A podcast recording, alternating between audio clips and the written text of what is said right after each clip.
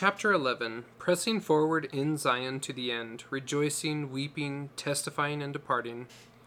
Wherefore you must press forward with a steadfastness in Christ, having a perfect brightness of hope and a love of God and of all men. Wherefore, if you shall press forward, feasting upon the word of Christ, and endure to the end, behold, thus saith the Father, ye shall have eternal life. 2 Nephi 31 20.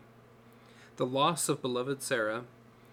At the conclusion of the great trial wherein Abraham nearly sacrificed his son, according to the Quran, a heavenly voice pronounced, Peace be upon you, Abraham. The ancient book of Jubilees similarly reports God's last words to Abraham on Mount Moriah as, Go in peace. Peace is a precious thing, explains the Midrash Rabbah, since for all the deeds and meritorious acts which our father Abraham accomplished, the only reward given to him was peace. It seems but an expression of truth revealed to Latter day Saints that while the ultimate reward for righteousness is life eternal, the interim reward in this life is peace. One modern writer imagined, and it may so have been so, that as Abraham walked back down the mountain, his face shone like the face of an angel of God, a phenomenon that would recur repeatedly among his righteous descendants after the Spirit rested mightily upon them. Back in Beersheba, Abraham lived joyfully for many years, spreading blessings for his fellow men. Another modern writer imagined that upon his return from Moriah, Sarah noted his hair was silver and his beard as white as washed lamb's wool, but more a certain whiteness of his soul, shining in his face and looking out of eyes grown deep with suffering turned to joy. Abraham had indeed been transformed, and although God's revelation on Mount Moriah constitutes the last recorded revelation of Abraham's life, yet in a very important sense it was not the end but the beginning of the kind of divine fellowship not seen on the earth since the days of Enoch's Zion. For according to Joseph Smith, when a man obtains his calling and election made sure, as did Abraham on Mount Moriah, he will have the personage of Jesus Christ to attend him, or appear unto him from time to time, and even he will manifest the Father unto him, and they will take up their abode with him. And the visions of heaven will be opened unto him, and the Lord will teach him face to face, and he may have a perfect knowledge of the mysteries of the kingdom of God. While this description obviously includes some of Abraham's earlier encounters with God, yet it is clear that he was now closer to God than ever before. It may well be that the greatest revelations of Abraham's long life came during these closing years, revelations of which we currently have no record. In any event, the type of fellowship he now enjoyed with the Almighty seems to have been that enjoyed by Enoch and his city when the Lord came and dwelt with them. And if Enoch had walked with God, so now did Abraham, beginning his walk to Moriah, whereby he qualified to do what the Lord had commanded years earlier, to live in his presence. Zion in her glory was again on the earth. Again the God of heaven dwelt with men on earth. Like Enoch, one writer noted of Abraham, he walked with God and lived on terms of fellowship with God, so as had not been seen for many generations.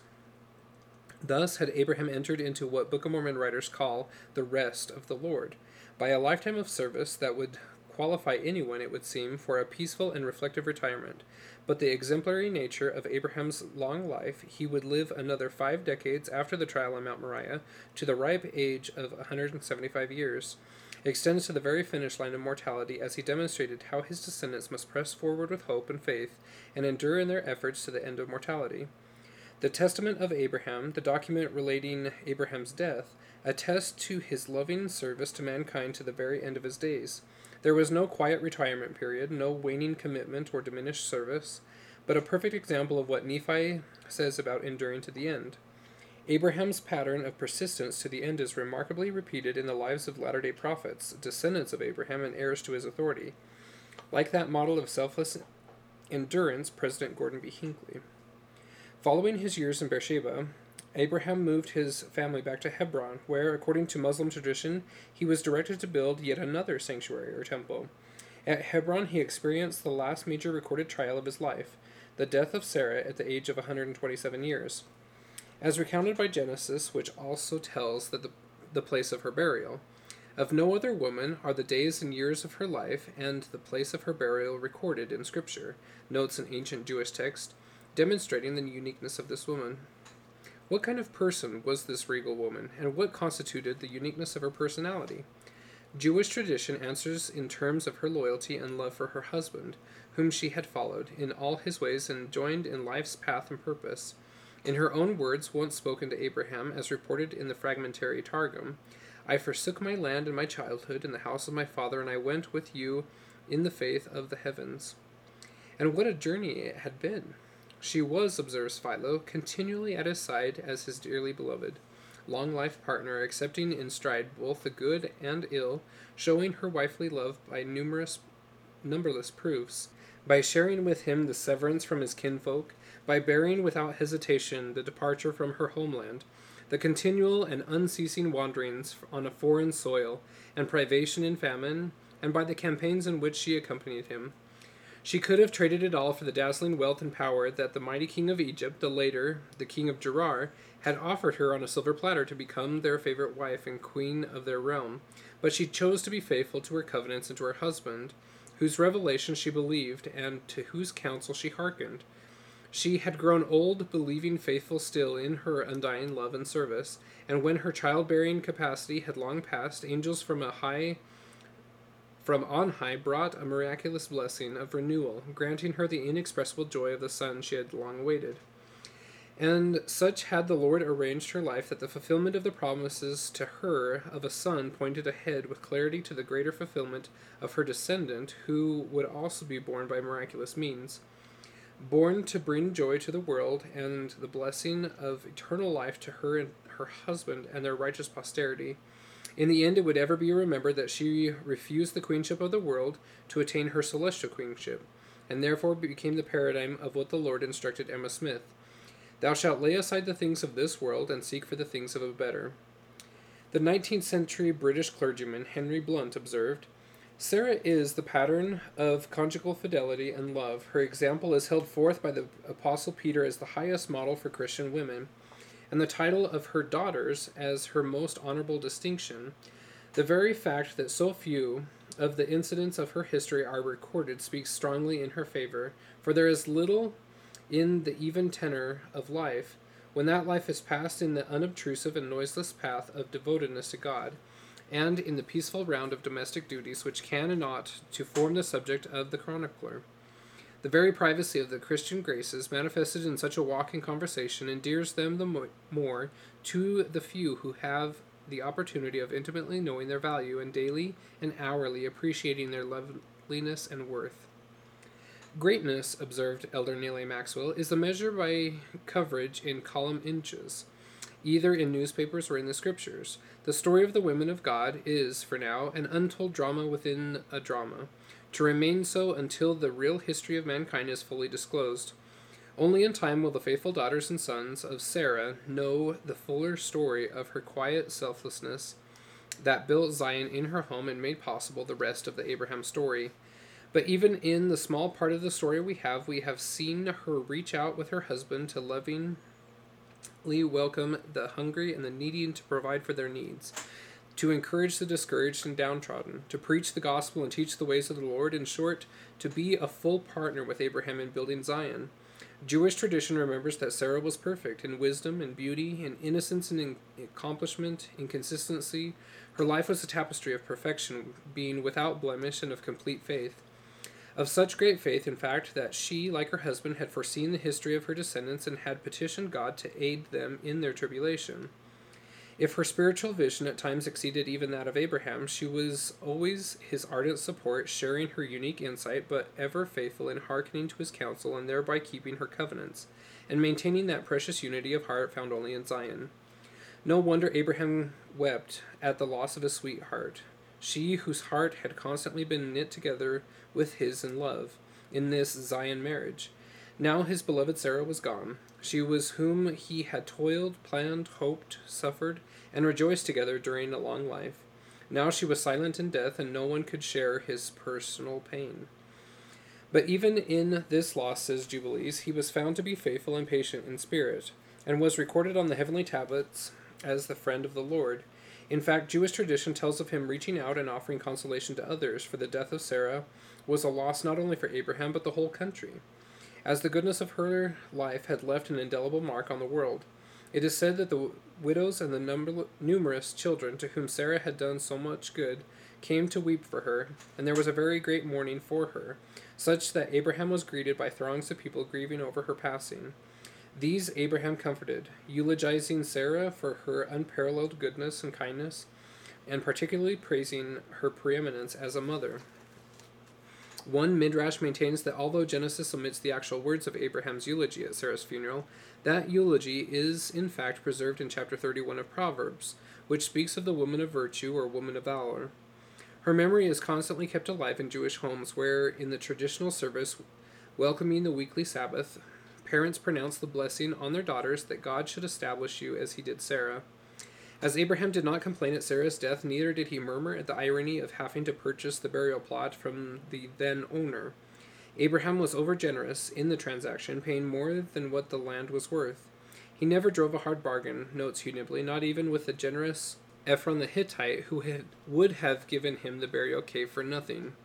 A stranger in a strange land, marvels one modern writer, owning no foot of earth in a country that had been given to him by the Almighty, Abraham must buy a burial place for his dead.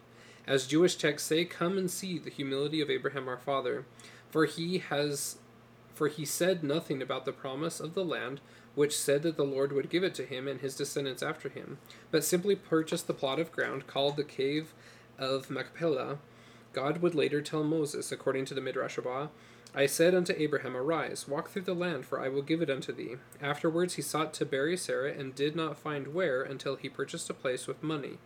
Yet he did not question my ways.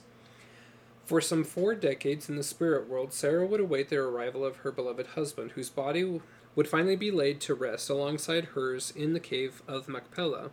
Over their graves, a mosque would eventually be erected, which in the words of one writer, stands even unto our day as a monument to that divine injunction What God hath joined together, let no man put asunder. In fact, the word Machpelah itself was understood by early translations to mean double, referring accordingly to some rabbinic sources to the fact that Abraham and Sarah were eventually laid to rest as a couple, as would be Isaac and Jacob and their wives in the same cave.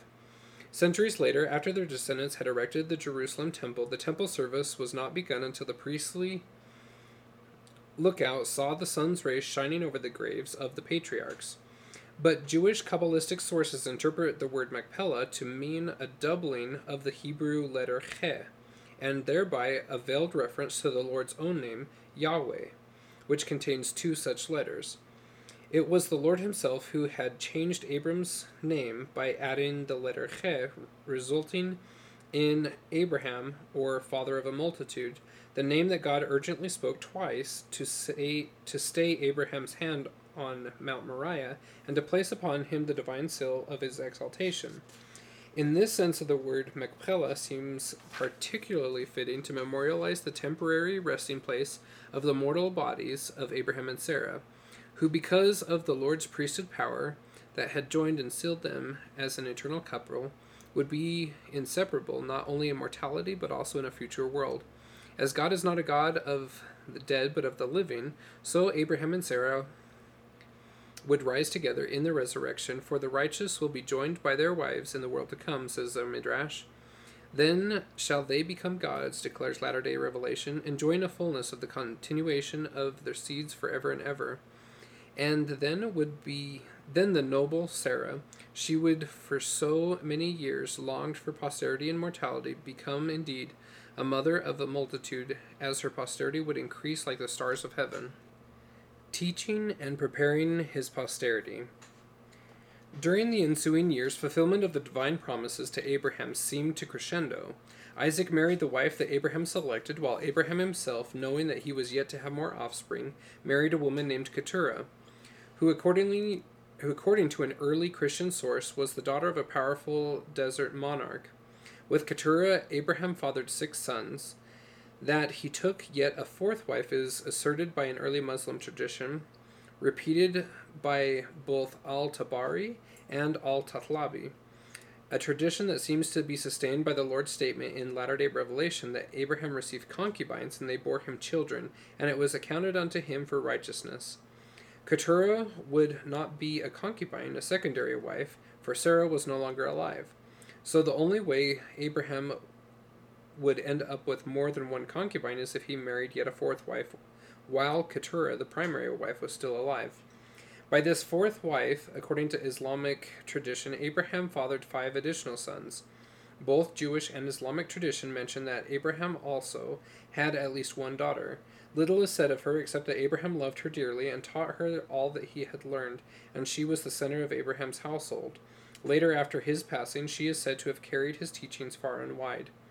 But Abraham was a father in more than a biological sense. From a variety of ancient sources, we know, for example, that he taught his children to love God and keep his commandments. He taught them to love their fellow men and to serve them by acts of loving kindness. He counseled his family on important matters. He exercised his priesthood in giving blessings to his family. He instructed family members in their individual roles and missions. He transmitted to his family the wisdom that he had attained, and he carefully administered to his family the ordinances, including the signs and oaths accompanying the mystery of redemption, or temple ordinances. One 19th century rabbi suggested that the secret societies that transmitted the mysteries in the Mediterranean world a millennium after Abraham were transmitting forms of knowledge whose origin had flowed from Abraham. With the latter day restoration of the gospel through the prophet Joseph Smith came the restoration of the Abrahamic temple truths and ordinances in their purity. Abraham also transmitted to his posterity the written records he had made, as he says in the book of Abraham, for the benefit of my posterity that shall come after me. Abraham's writings are not mentioned in the Bible, but are referred to in numerous ancient sources, which indicate that these writings were handed down through the generations and highly prized. As mentioned in the Quran, for example, the descendants of Ishmael had the books of Abraham, or the scriptures of Abraham. More evidence of the extent and content of those records is found among Isaac's descendants. There is a tradition, reports the Talmud, that the tractate on idolatry of our father Abraham contained 400 chapters.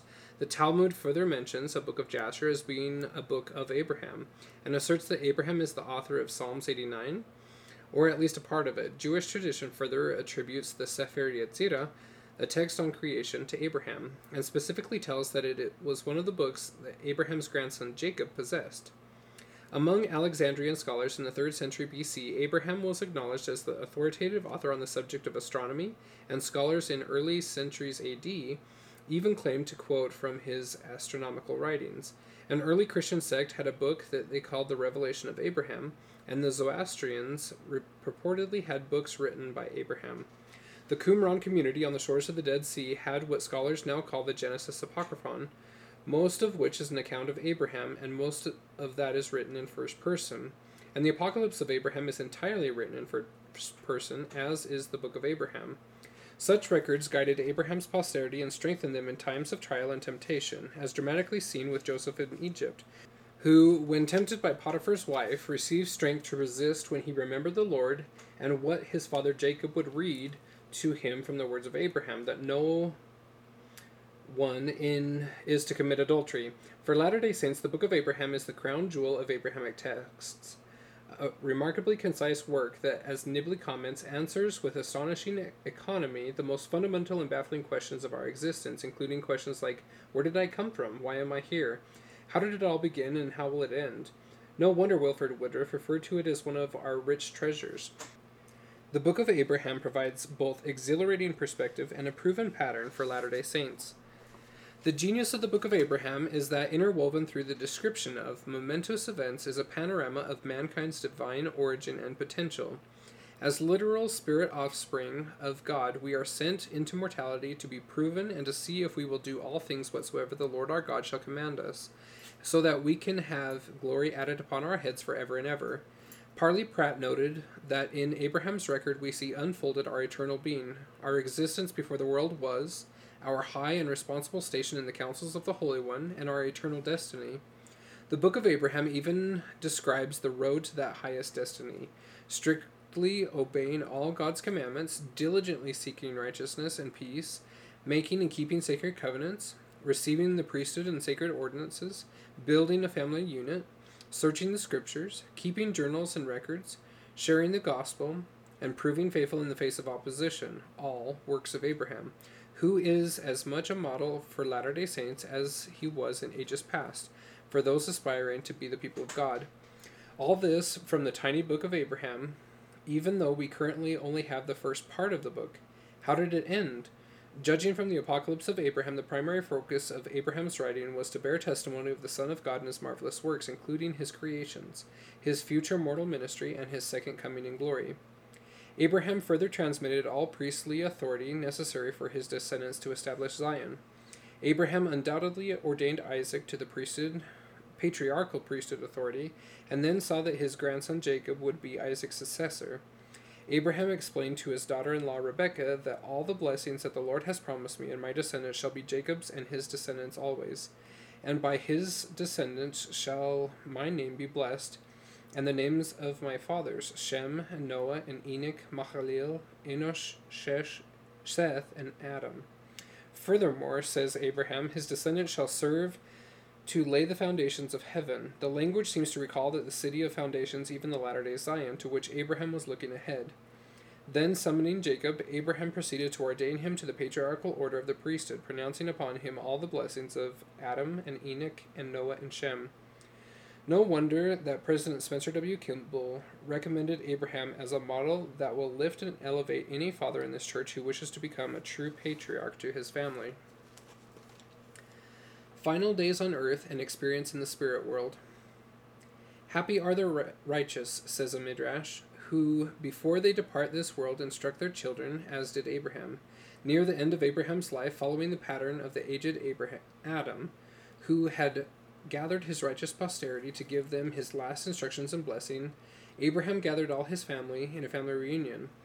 The incident is told in the book of Jubilees, which relates that Abraham summoned Ishmael and his twelve children, Isaac and his two children, and the six children of Keturah and their sons, and urged them to keep the way of the Lord, so that they should do what is right, and that they should love one another, and love the God of heaven, and hold fast to all his commandments. Later, speaking to Isaac, Abraham reminded him of his own lifetime of obedience, as Jubilees also relates. Throughout all the days of my life I have remembered the Lord, and sought with all my heart to do his will, and to walk uprightly in all his ways. For he is the living God, and do thou, my son, observe his commandments and his ordinances. To the very last, Abraham was teaching his posterity to keep the law of the Lord. But as valuable as is such information from Jubilees, which has come down through us through Jewish channels, we may surmise that Abraham's final instructions were empathetically focused on what Nephi and Moroni emphasized in their final testimony and Testament, an invitation to believe in Christ and come unto Christ. Like Abraham's Nephite descendants, he had spent a lifetime talking of Christ, rejoicing in Christ, preaching of Christ, and prophesying of Christ.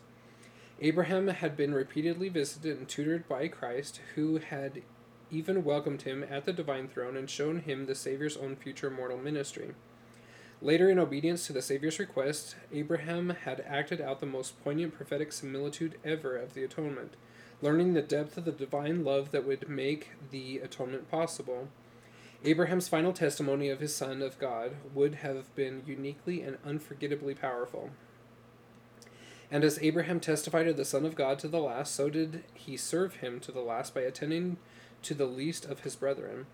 As told in the Testament of Abraham, he continued to welcome and care for the needy and the downtrodden, remaining ever the magnanimous friend of mankind, hospitable and loving to the end of his life, Abraham's long life was but an exercise in perfect service, and never was there a selfish consideration.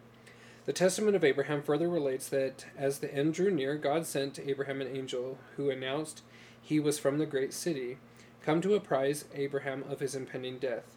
You are about to leave this vain world and depart from the body, and you will come to your own master among the good. The angel, one of the three who decades later had decades earlier, had visited Abraham to announce the birth of Isaac, was also instructed to grant to Abraham a last request.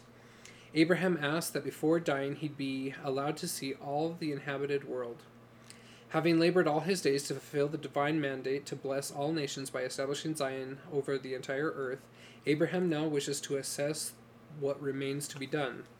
The angel took Abraham and sat him on the cherubim chariot and lifted him up to the heights of heaven and acted as his guide on the cloud. Riding on the chariot, Abraham soared over the entire inhabited world and beheld the world and all of its inhabitants, the righteous as well as the wicked.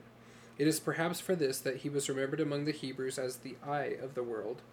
Abraham's experience echoes that of Enoch, who had been lifted up and seen all the inhabitants of the earth and who Abraham now saw as he was taken on a tour of heaven. Enoch, the teacher of the heaven and earth and the scribe of righteousness, was acting as scribe in the Lord's judgment of souls. The picture must have turned Abraham's mind again to the glorious scenes of the latter days. Rabbinic tradition adds that God then showed Abraham the unspeakably glorious reward that awaited him, even his eternal portion in the celestial paradise. Abraham beheld a place abundant in light, inhabited by myriads of radiant angels, in paradisiacal scenes full of exquisite flowers and stately trees watered by serene streams. He inhaled the sweet fragrances, listened to strains of angelic choirs, saw the tree of life, and experienced infinite delight. Although informed that all this was but a small part of the paradise that lay in store for him, Abraham longed to remain there and pled with the Lord to take his soul to its rest.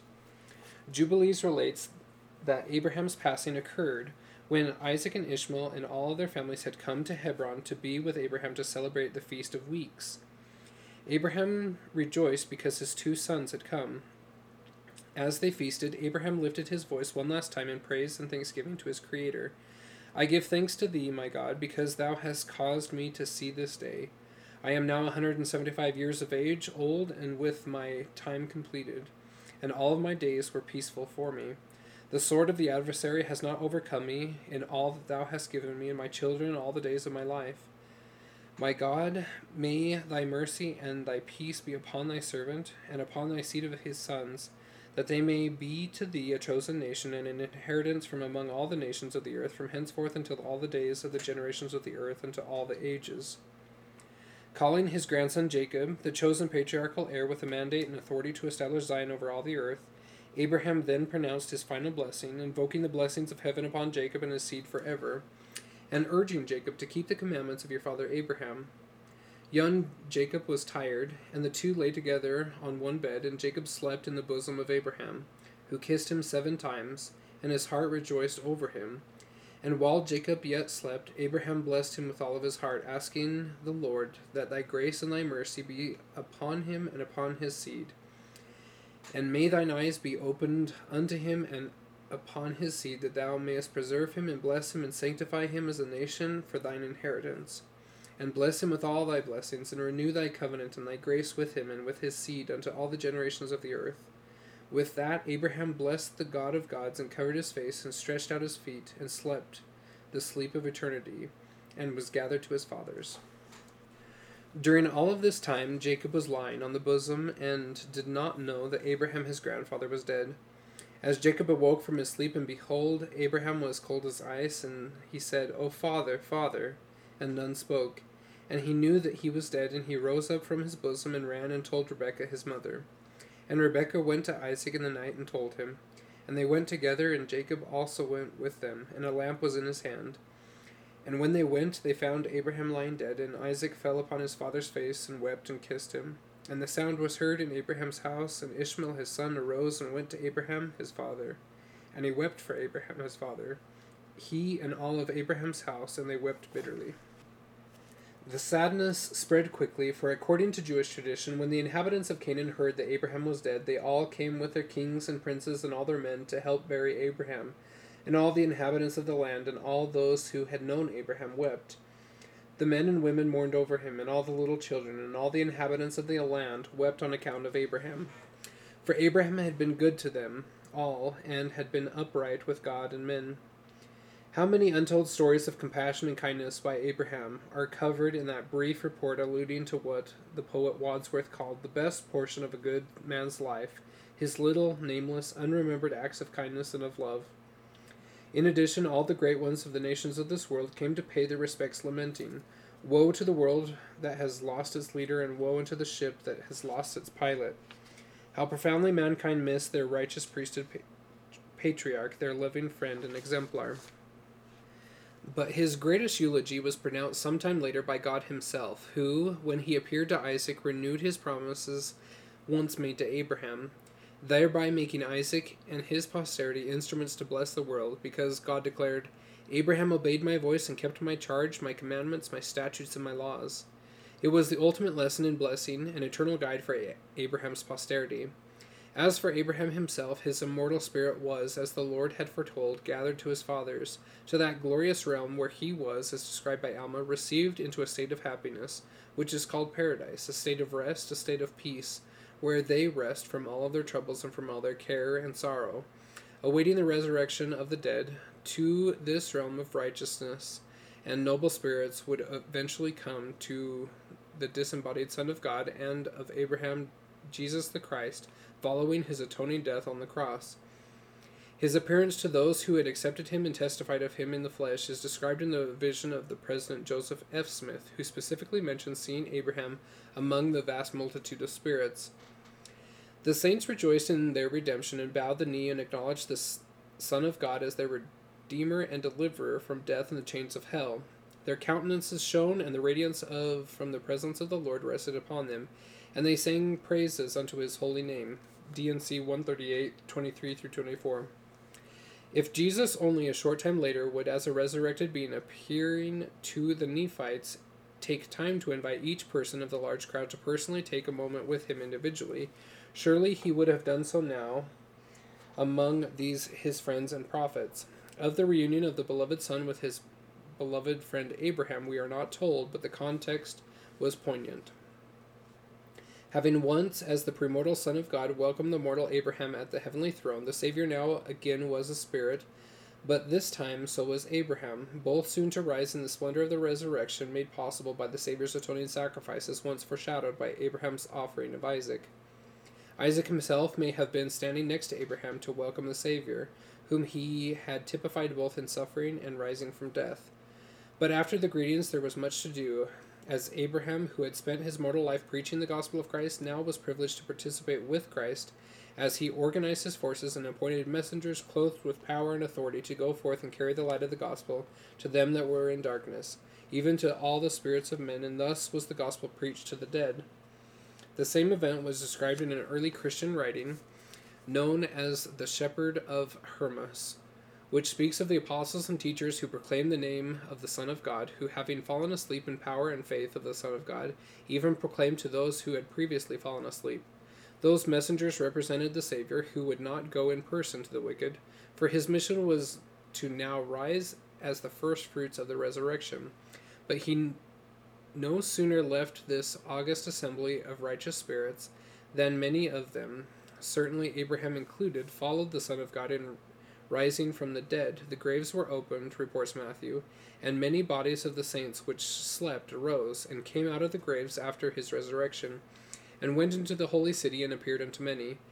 An epistle from Ignatius, one of the early Christian martyrs, likewise recounts that the Saviour's disciples, the prophets themselves, in the Spirit, did wait for him as their teacher, and therefore he whom they rightly waited for, being come, raised them from the dead.